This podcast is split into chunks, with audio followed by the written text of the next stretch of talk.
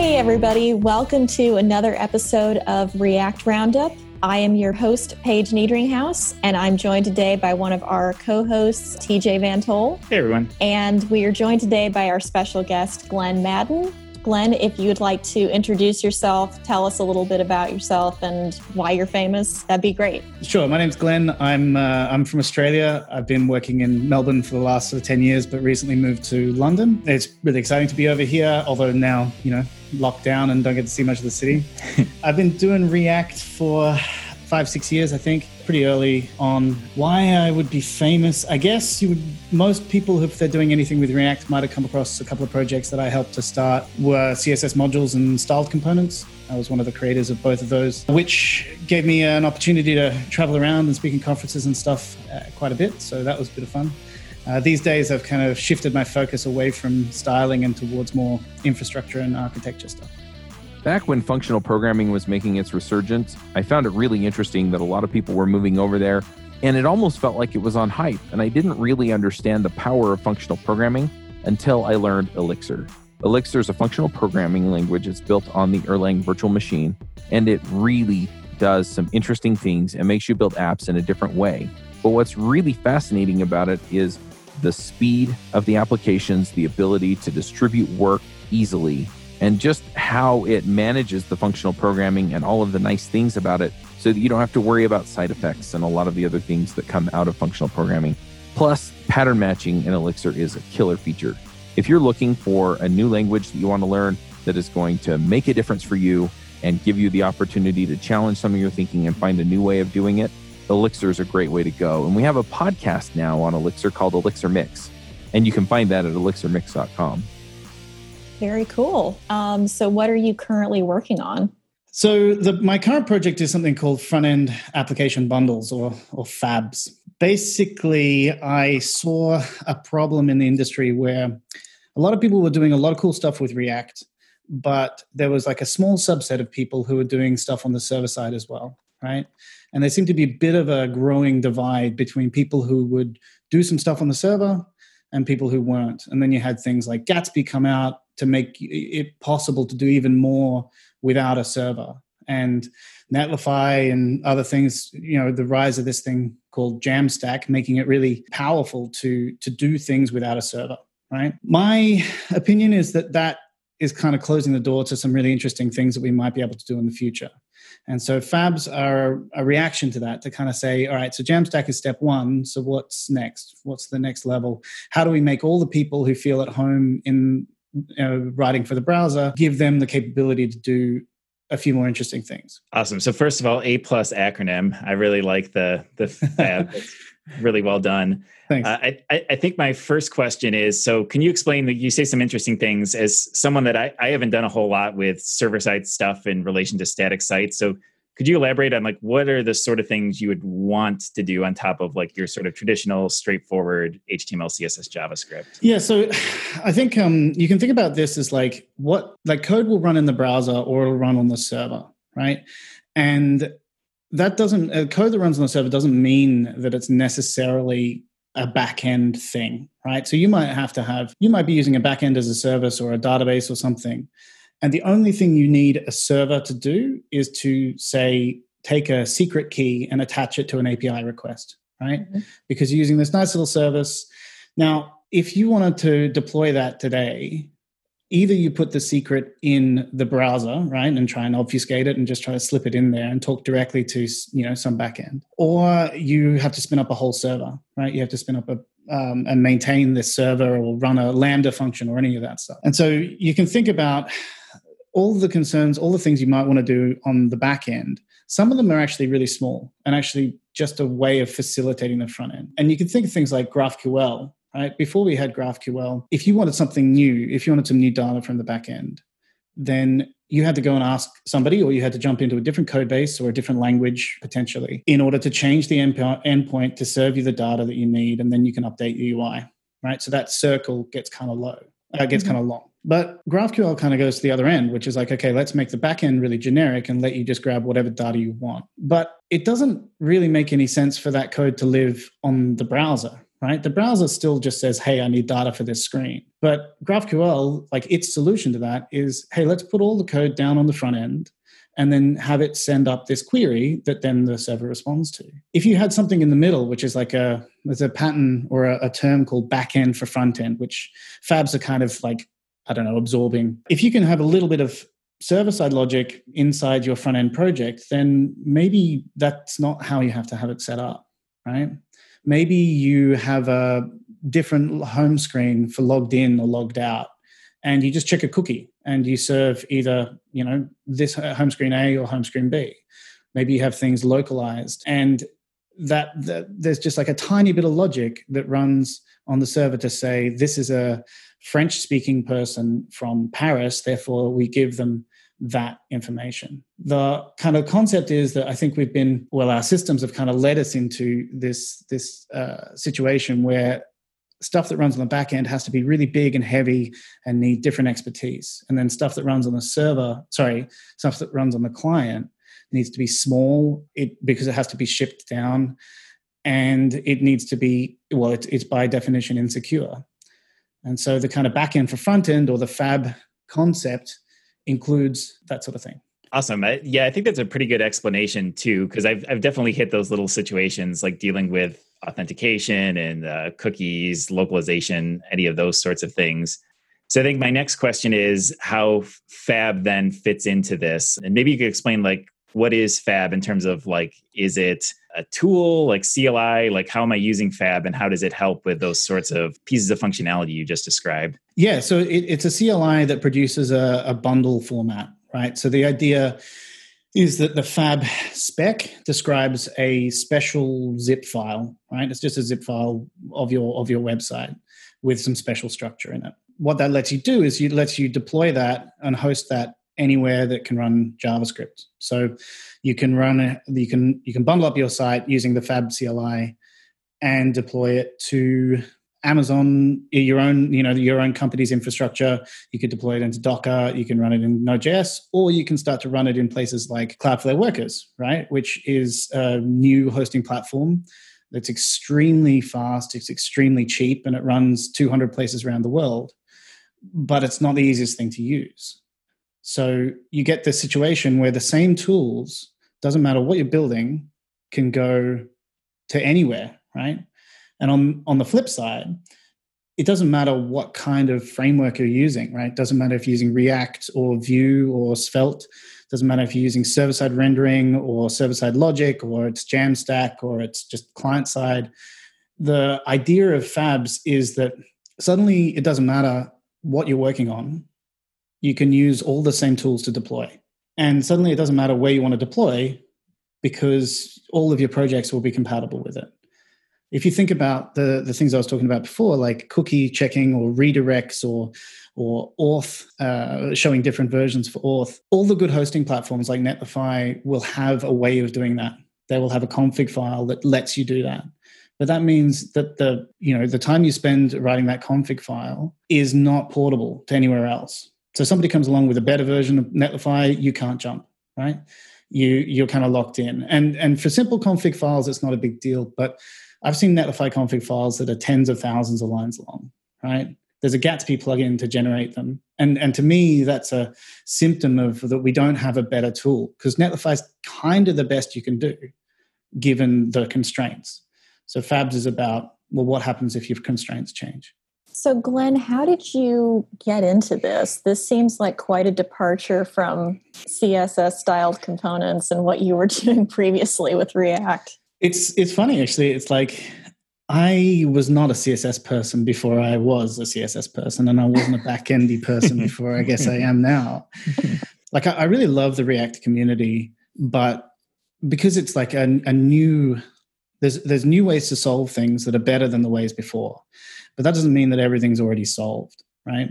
So with CSS, at the time that CSS modules came out, I was looking at the landscape and and web basically CSS modules and Webpack were kind of intertwined. Webpack came along, Tobias implemented this this little cool little flag that had come out of a couple other ideas about compiling CSS files. And we kind of jumped on that, worked with him, packaged it up, called it CSS modules, and then it was everywhere right? Anyone can just use it with a little flag. I then went away and thought, oh, that's not good enough, and sat down and thought, okay, well, what what if you if you didn't depend on Webpack, you just wanted to fix CSS in JS, and I was a big fan of the SCSS or Sass community, and so I wanted to write Sass in my JavaScript files, and there wasn't a way to do it, but I kind of figured out a way to do it, and then released that, showed it to Max Stoiber, and we got version one ready, and and we released that, and that was quite successful. And so the same thing kind of happened with Fabs. I'm working on a product called Linc, which is a, a way of streamlining these deployments. So, you know, agnostic of what you're building, make it really easy to get your stuff to production, regardless of where, where your production is. But we didn't have a way of having customers with static sites and having customers with dynamic sites. We could package them all up in a Docker container or something like that. But, you know, we're shipping an entire Unix file system, hundreds of megabytes or even a gigabyte worth of an image for a few lines of HTML and CSS. And so the same thing happened where it just didn't feel like there was a good way to solve the problem. There were plenty of ways that you could get by, and everybody kind of does. But the same part of my brain just got a little bit itched and I, I had to scratch it. And so We've been working on this spec for coming up on two years now, gradually honing it, working with our customers at Linc, making sure all of their use cases are fixed. But really, it has the potential as a project to to kind of unblock what I think is is sort of a is a limitation of the of the React ecosystem right now, which is everybody can only really work with static sites if they want a really good developer experience. And so you get to projects like Gatsby, which really are based on the idea that everything has to be static. So therefore, do the best developer experience you can. And and Fabs are basically saying, well, what if what if they didn't have to be static? What would you do? Now, I like that a lot. I'm wondering if you could help then, from the sort of developer experience point of view, if you could help sort of paint me a picture of like what this looks like during development. So you'd mentioned that Fab is a CLI. So suppose I do, I, I like the use case of I, I, just need to check if a user is logged in sort of deal.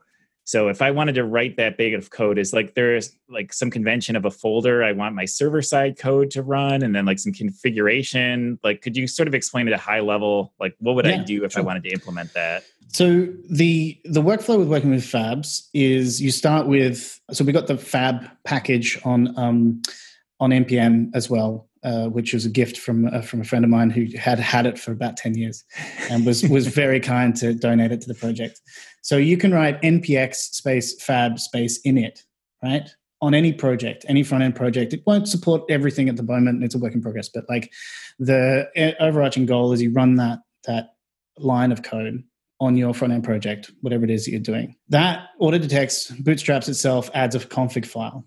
And then in that config file, you have a series of plugins that are, you know, detected to make your thing work in Fabs. And you can add another plugin. The plugins can be very, very simple. They're like an Express middleware, but they use different APIs. But eh, basically, adding that little cookie check is adding one line to that generated config file, and then probably about three to five lines of, of JavaScript or TypeScript to create the plugin that says, okay, on this route or on all routes, check this cookie. If it's there, return this. If it's not, return that. And is is it then the plugins that make it work? Like what I guess what specifically makes that work across server implementations? Because would or is it just because it's Node code, it would work anywhere that just supports running Node code? Or yeah, know, so me, this help is, me follow uh, how the pieces come together here. Okay, so so um, this is a nat- that's a natural kind of like uh, question, but that really kind of pulls away at the whole facade of Fabs, which is it's not Node code because Fabs can run outside of Node because Fabs can run on Cloudflare workers and Cloudflare workers aren't Node. Cloudflare workers are a V8 container. So effectively, you can think of them as a little browser process, right? So the same process isolation that Chrome uses to separate tabs, Cloudflare workers use as an entire hosting infrastructure. So you're writing code that runs on a server, but it's not Node. It's much more similar to service worker style code, except it's not running in a service worker, it's running in the cloud. And so to make things compatible with that turns out to require quite a lot of interesting engineering. So I'll give you an example. So Next.js for, for me is one of the most promising uh, frameworks. I'm not super thrilled that it's very tied to the the Zeit or Vercel deployment infrastructure, and you know they control the project, they control the infrastructure. I mean that's all well and good, but I still think. I mean, sorry, I've got my problems with that, but I still think that they're doing the best job in the in the React ecosystem right now. So supporting Next in Fabs is one of the core, you know, like must be there, right? But Next.js is a f- fully capable of full server rendering and doing all kinds of stuff, anything you want, basically. But it's a Node project. It compiles to Node code. And to get that inside of Fab, we have to then stub out and recompile and replace parts of that compiled next output in order to make it compatible. Because where the other thing about fabs is they kind of take the output of your project. They don't take the source code. So if you're using Create React app, the first step of a fab build is that you build your normal Create React app, which means all of the Webpack um, bundle splitting, all of the optimizations you put in that are preserved. You're not actually Fab's not trying to replace any of that. Fab's just trying to give you a way of taking the output of your build and running it anywhere. And that should work for Vue.js, Next.js, Nuxt.js, Svelte, everything, right? You do your normal build, but then when it's time to deploy, you wrap it up in a fab and you can send it anywhere. But underneath, it's not actually Node. And so you're writing a little bit of code. Um, the best way to do it is to use TypeScript and to import the type definitions so that you get some hinting and that sort of stuff. Um, I'm a big TypeScript fan, and so um, that's that's been the way I've been doing it. But um, yeah, that's uh, that's kind of the the magic behind the curtain, if you know what I mean. Um, hey, Glen. I'm Carl here. Hi, nice to meet you. Yeah, yeah. Um, so, looking at the at the repo, what kind of feedback are you getting from any early adopters as to how it's working for them and whether or not they're looking to become full time fabites, if you like? Yeah. So the the response so far has been really good. The problem so far is that the people who are most interested in looking for the solution tend to also have the most complex setups, right, and the most specific demands, right if you can get your server running and host it and you know everything's running just perfect on a node.js install and you're fine managing that stuff it's going to take a while for fabs to be compatible with everything that you're doing right? So i've been working with the the um, the bbc news here has a full server rendered um, react app that's open source which has been my kind of benchmark of a real world very complex app. And pretty quickly, you get into this position where you go like, to support that app, they use you know custom Babel extensions in their source code. They have a separate Webpack compiler for their for their server side. They depend upon Express and all these other things that just don't run inside a V8 container alone. They just require Node. And we made a decision earlier in this year to push towards people who are currently not using a server and to give them the ability to to sprinkle kind of server side code in or if they're coloring within the lines if they're using next.js then that's fine too right? As long as they're using the patterns that are laid out there then fab supports them. But the people who are most interested in finding a project like this also have the kind of greatest demands and the most specific requests. So everybody who's come to it from the point which is that this gives them a way to do something new are having a great time. But with early adopters, there's an overrepresentation of people who are looking to replace their aging or creaking uh, server side installation with something that's a bit better uh, maintained and um, and there's just a thousand and one different ways to do something in in Node.js, and uh, trying to support them all is not the not the priority of the project at this point. So, are you getting to work on this as your full-time job and if so do you have like how big is your team who's helping you? Because this sounds like a really massive undertaking honestly. Yeah the funny thing about doing a couple of um, reasonably successful css projects is that css isn't all that complex right? Like you have to do a little bit of work. We there's a fair bit of work in styled components about correctness that took a bit of time but this is a lot bigger. So I've been splitting my time between. So Linc is my company; it's a startup, and um, I've been spending my time with that and Fabs for the last well, almost two years now. But in sort of the last six, seven months, I've been full time on Fabs. Basically, the idea being that that Linc is is is great and it's, and it's really useful, but everybody that wants to use that has to get through Fabs first, right? So if we can make Fabs accessible, we can prove it to everybody, then we can go and market that product as being kind of proven that the technology underneath is is all ready to go. And so my I'm, I'm CTO, and this, therefore it's basically my full time job to make sure that Fabs work for everybody, and then kind of pass that on to the to the rest of the the company. So in terms of team size on uh, Fabs, it's mainly me with a couple of um, part time contributors, and then Linc, we have um, a couple of people back home who are working on the product. Wow, that's that's a lot of pressure on you to get it right. Yeah, but I mean, I think with the time zones, it's also been good because the rest of the team's back home in Melbourne, and uh, particularly over their summer, it's 11 hours different, and so there's very little that I can do day to day to to help people along. It's been nice to have a um, a separate thing to be to be focusing on. But to be honest it's like it's it's a, it's a good thing for me to be working on. I really enjoy digging into this problem. I like the idea that i, I think that you know like I've seen a lot of people try to get Next.js working on Cloudflare workers because Next.js is cool and Cloudflare workers is cool, and people try to put them together. But um, as far as I'm aware, uh, Fabs is still the only way that's successfully been able to do it. And so it's fun to be able to do that sort of stuff. It's fun to be able to prove out. Now it's just a matter of do does this actually because the goal of fabs is not just to support Linc it's not just to make it easier for people to to have some server side functionality the goal of Linc uh, of fabs is to totally change what what what kind of frameworks people are working on right so if you look at next.js the thing that's interesting about that is if they ship something cool that requires server side support, they also have, you know, a world class hosting platform that they deploy that on, right?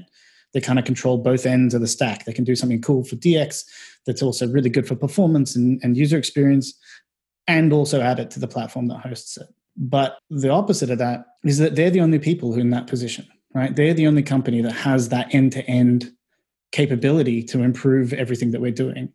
And I'm a big open source person. So I want somebody much smarter than me to go, hey, everybody out there now has the ability to get to do some cool server side streaming, server rendering, or something like Phoenix Live View, like something interesting that's not been possible because everybody has been deploying HTML, CSS as a static file. What's the next generation of frameworks? I think, and and basically it's like a chicken and egg problem. Like are you going to try to do a better version of Next.js when you have to do all the other bits? You have to support all the servers. You have to do all the other things. So there's a the the React Router team have started a project called Remix, which is really interesting, and that's that's a pretty rare team to have the scope to be able to say, "Hey, I want to change how we develop these apps." I really want to see more innovation in the front end space and I think that that'll come from making server side uh, code accessible. It's interesting that you say that because I just read an article, I think it was written by Chris Coyier, about what it means to be a front end developer now. And it's basically the argument that as a front end dev, you are a full stack dev because you need to know tooling and compiling, you need to know frameworks, you need to know CSS and HTML and deployment pipelines and testing and all these different things. So I completely agree with you that we need to simplify a lot of that stuff to actually make it possible for people to think about how could we do this differently and in a new way and in a better way. But there's just so many things to try and keep track of to make that happen. Yeah. So actually i, I totally agree with that. And i think so I didn't used to work on the web. My first you know years out of university were were doing uh, Java and C stuff for mathematical modeling, furthest thing away from the web. And uh, then I went through Rails, and I got seduced by the web by the fact that, like, I had been working professionally for five years, and I reckon maybe ten people had ever run any code that I'd written because we were working in a small shop. It was internal tools. So I, I thought I was getting better at my job and I was learning stuff, but I was only impacting a few people. When I went onto the to the web, even though I was a back end Rails engineer, the thing that got me kind of hooked was the fact that I can actually change, like I can write something, put it on the web, and then a million people could see it. Although, you know, a million people never saw anything I did. But like my first day at that job, we had a fair bit of traffic, and I think I deployed something just on the on the most tra- trafficked page, just something small, just to go through the process of deploying. And then by the time we looked at the analytics, there were 10,000 people who had executed that code as part of rendering the item page on this website. And it's like 10,000 people in 10 minutes. Oh, sorry, well, it was 2010 minutes. I can't remember the numbers. But anyway, it was more than I'd ever had before. And so then I gradually got drawn to the front end because that same situation, which is that front end is like the super developer as far as I'm concerned, right? Yes, you have to do all these things, but you get the thing that no one else gets, which is that you can actually interact with a user, with a person. You can build something that that that makes their lives better or makes them laugh or or communicates to them. And so I see in my kind of career and also in the industry as a whole, the the goal of front end is to care above all about what the user gets to do, right? What they're what they're capable of, what they get to play around with, and anything that gets in your way should be simplified and pushed to the margins that that you can you know as a front end developer you should be a champion for that user experience. And so fabs are an extension of that. Basically i want people who would consider themselves front end developers to be able to do server side stuff without even a second thought right? Without thinking oh god i have to learn all these things. Yeah all right maybe you're going to be picking a hosting platform just at random but if it's compatible with fabs then you know that you're kind of not locked into that you can say, okay, well, I'll just use this for now because it's free. And then a bit later, I'll figure out where I'm actually going to host it. But you can get something out there. You can get it in front of customers or users or friends. And actually, it comes to style components as well. It's like, I didn't want you to ju- jump languages. I want you to work in this componentized React world and just keep working. Just think about the end goal. Don't think about the tech at your fingertips. Just just get it done, basically. Hey, folks, this is Charles Max Wood, and over the last few years, I've gotten to know a lot of great people within the Microsoft community, and specifically in the .NET area. Uh, one of our guests from JavaScript Jabber, Shawn Clabough, actually reached out to me and said he wanted to start a show on .NET. And there are a ton of people out there that I feel like sometimes get neglected in the .NET space. So if you're one of those folks, uh, you've been listening to maybe one or two of the other .NET focused or Microsoft focused podcasts for a while and thought, well, where's the devchat.tv style podcast for me in .NET? You can find it. It's at adventuresin.net. .NET is spelled out D-O-T-N-E-T. Adventuresindotnet.com. Go check it out today. That's that's really awesome. And and actually your your description made me think of something else too because I I know I totally fit into the same sort of persona of like whenever I dabble into static sites, the part that's anything I need to do that's vendor specific is usually the worst part of my day, right? Like digging into the yeah. files. I'm actually curious. So, can you actually start with Fab and start implementing some of this functionality, say, before you even choose a vendor? Yeah, so, absolutely. So, basically, if I wanted to, this auth example we keep bringing up, but like, so locally would Fab sort of spin up its own sort of server to run that, that that then when you're ready to deploy would then run on you know whatever infrastructure you choose. Is that more or less how that works? Yeah so exactly right. So there's a command in the cli called fabserve and it spins up a node.js server uh, again because fabs themselves don't require node.js they have like browser apis so fetch they don't have you know http or request or anything like that. It's, it's the fetch API that you'll be familiar with from the browser. So it mocks all that out, sets up a sandbox, and hosts it like a Node.js server. And that's the core of the Docker server and, and every other basically Node.js compatible server. Actually, the interesting thing that I'm working on at the moment is that once you, so, so the first version of Fabs was very much more uh, thinking about deploying it. And so the idea of running it locally was a bit secondary. So at the moment, you, in order to make a change to your server, say to test your auth example, you have to compile the fab again and then reboot the server, right?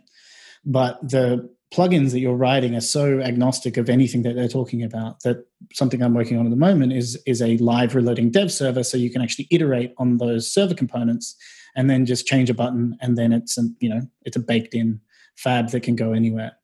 So that fab serve environment may be much more dynamic uh, in the near future. Basically, because as I'm generating and I, I'm generating more examples of showing what you can do with it, I'm finding this idea that you have to recompile the fab, even though you know fabs are this, they have to be production ready, right? They have to be optimized. They have to be be able to send anywhere so that there's certain constraints on them.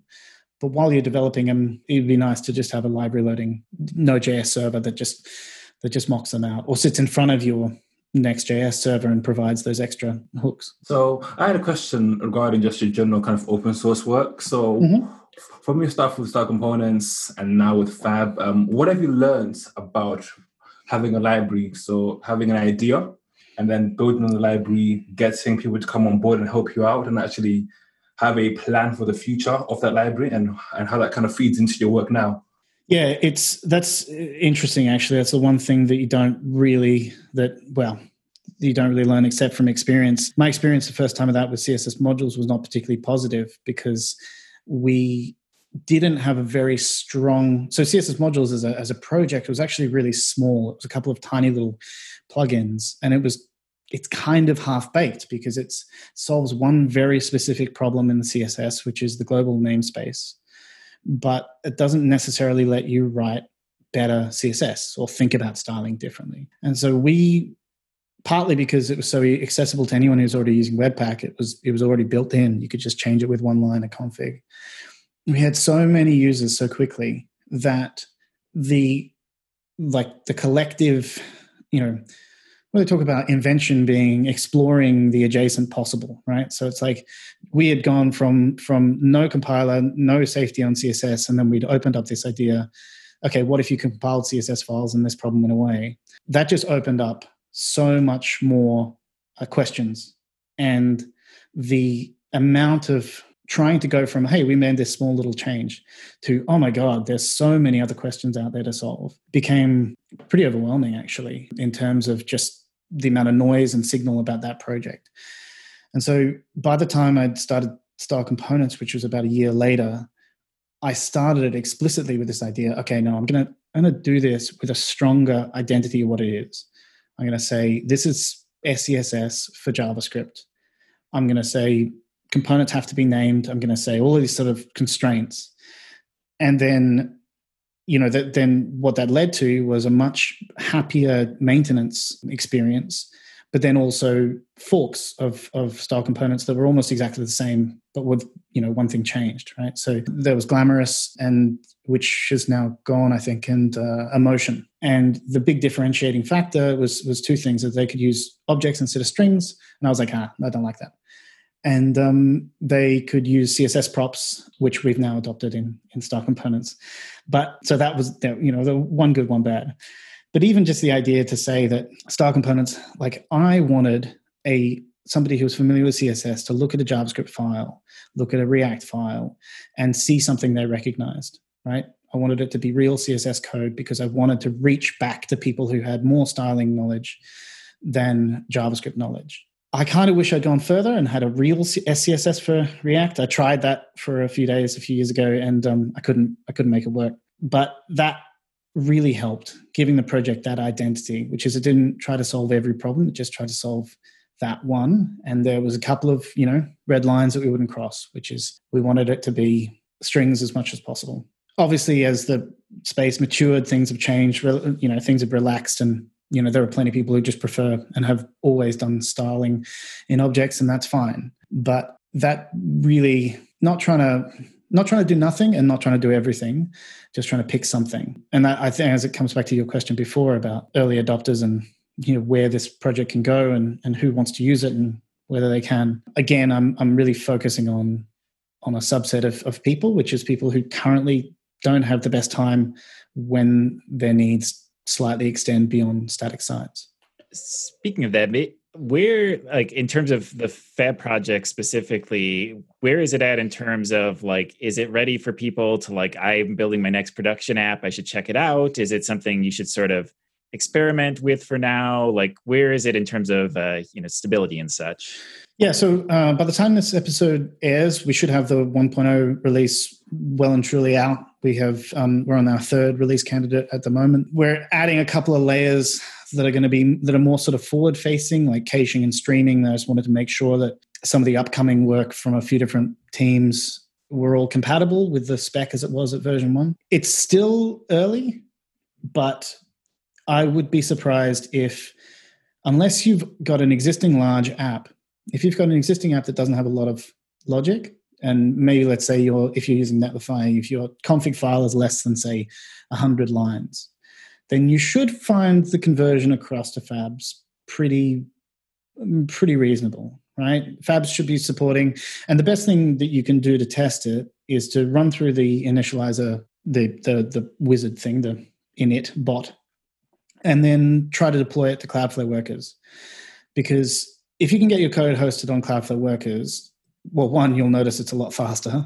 And then that's the most restrictive environment for fabs, right? Because that's that's this global, very high performance, very restricted, lockdown kind of secure environment. You can run it in Node.js and you can make a few shortcuts or whatever, but the fab spec is really, you know, if you can get your site working on Cloudflare workers using fabs, then as far as I'm concerned, you're kind of like you're having a good time there's not a lot of reasons for you then to to diverge away from fabs.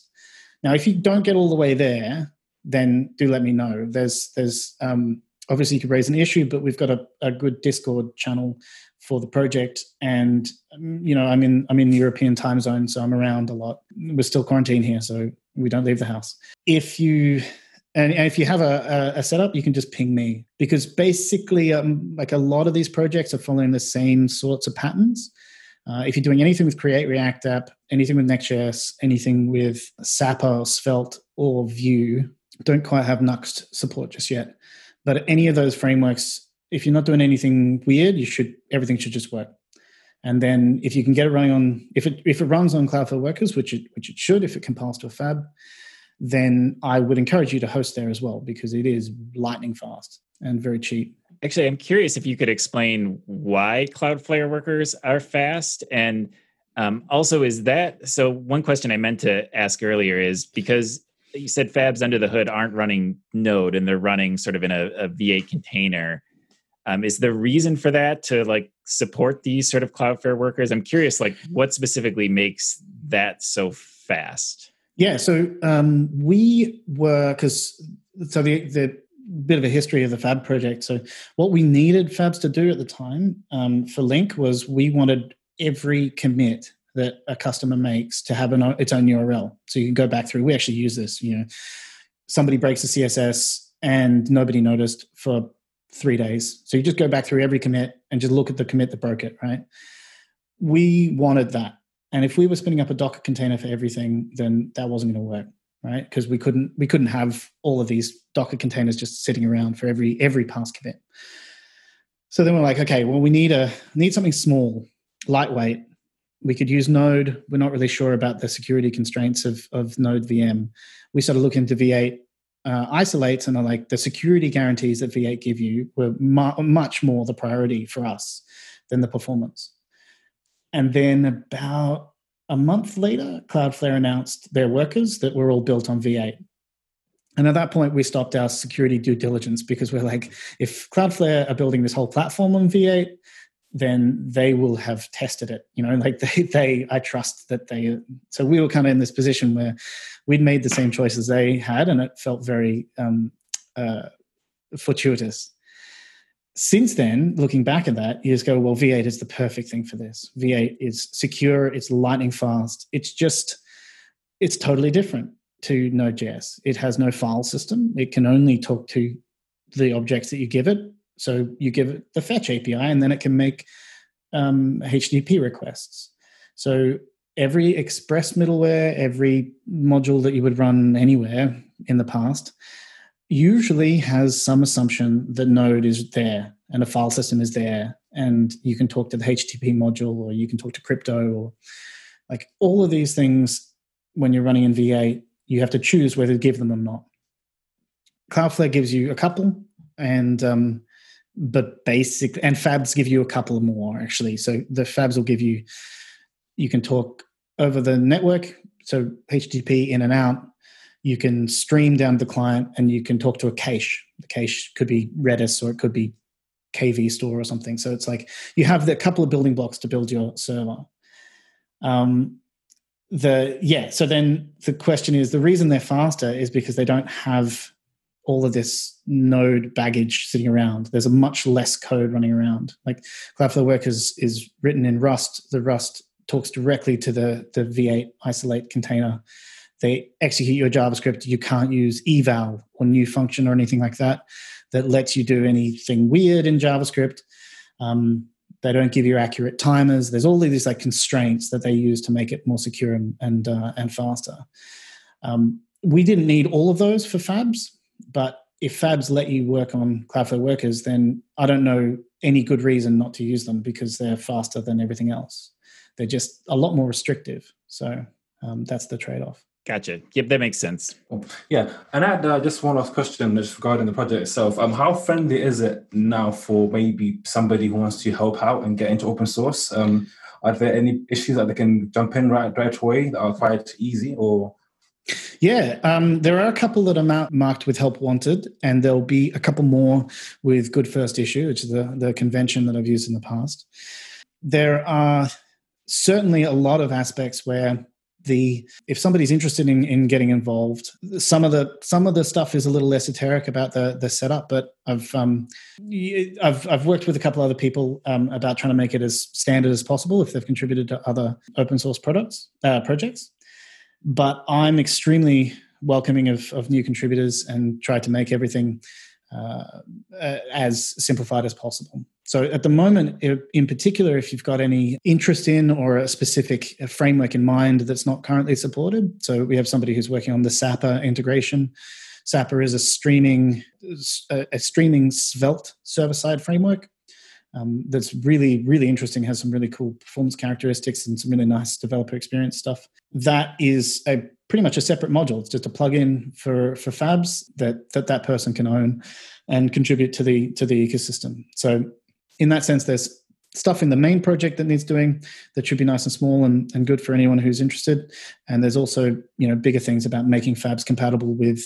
At the moment, we don't have a, a Google Cloud deployer, but I'd like to see it because I'd like to see if it's faster than Amazon. I've only really used Amazon. And the same thing with Microsoft's cloud as well. Optimizing the fab runners for each of those places is something that's, you know, that's could actually bear a fair bit of fruit in terms of what those platforms are capable of. So it's still just a fab, but hey, maybe a fab running over here is better for these sorts of use cases versus one running over here. Um, the whole point is to make the code portable, but that's not to say that all hosts are the same. Now the hosts are just, you know, they are what they are. They perform how they perform. Very cool. Glen, is there anything else that you think we should know about Fab that we haven't touched on yet? Um, no, that was great. I um I'm happy to I've got a few notes here, but I pretty much covered them all, I think. Have you heard of Atwood's Law? He says that anything that can be built in JavaScript eventually will be built in JavaScript, and that includes mobile apps. You can build awesome mobile apps and Apple TV and other apps with React Native. Come check us out every week as we talk about some of the ins and outs of building mobile apps with JavaScript and with React on React Native Radio. You can find it at reactnativeradio.com. So we're going to move into the section of the show called Picks, where we talk about something that's interesting to us that we've found in the last week. It could be products, it could be books, it could be something code related, uh, really whatever you want to talk about. And then we put the links to these in the show notes. So if listeners are interested, they can see what we've got to share. So I'll start us off. The thing that I would like to share this week is an article that Flavio Copes actually released in Free Code Camp, and it is the Deno Handbook. So, Deno, if you're not familiar with it, is kind of the the next generation from the the man who actually wrote Node. Um, it's all the things that he learned from writing and creating Node, and it's in his opinion, it's the new thing that people should be looking to do server side development on. I have not gotten into Deno very much yet,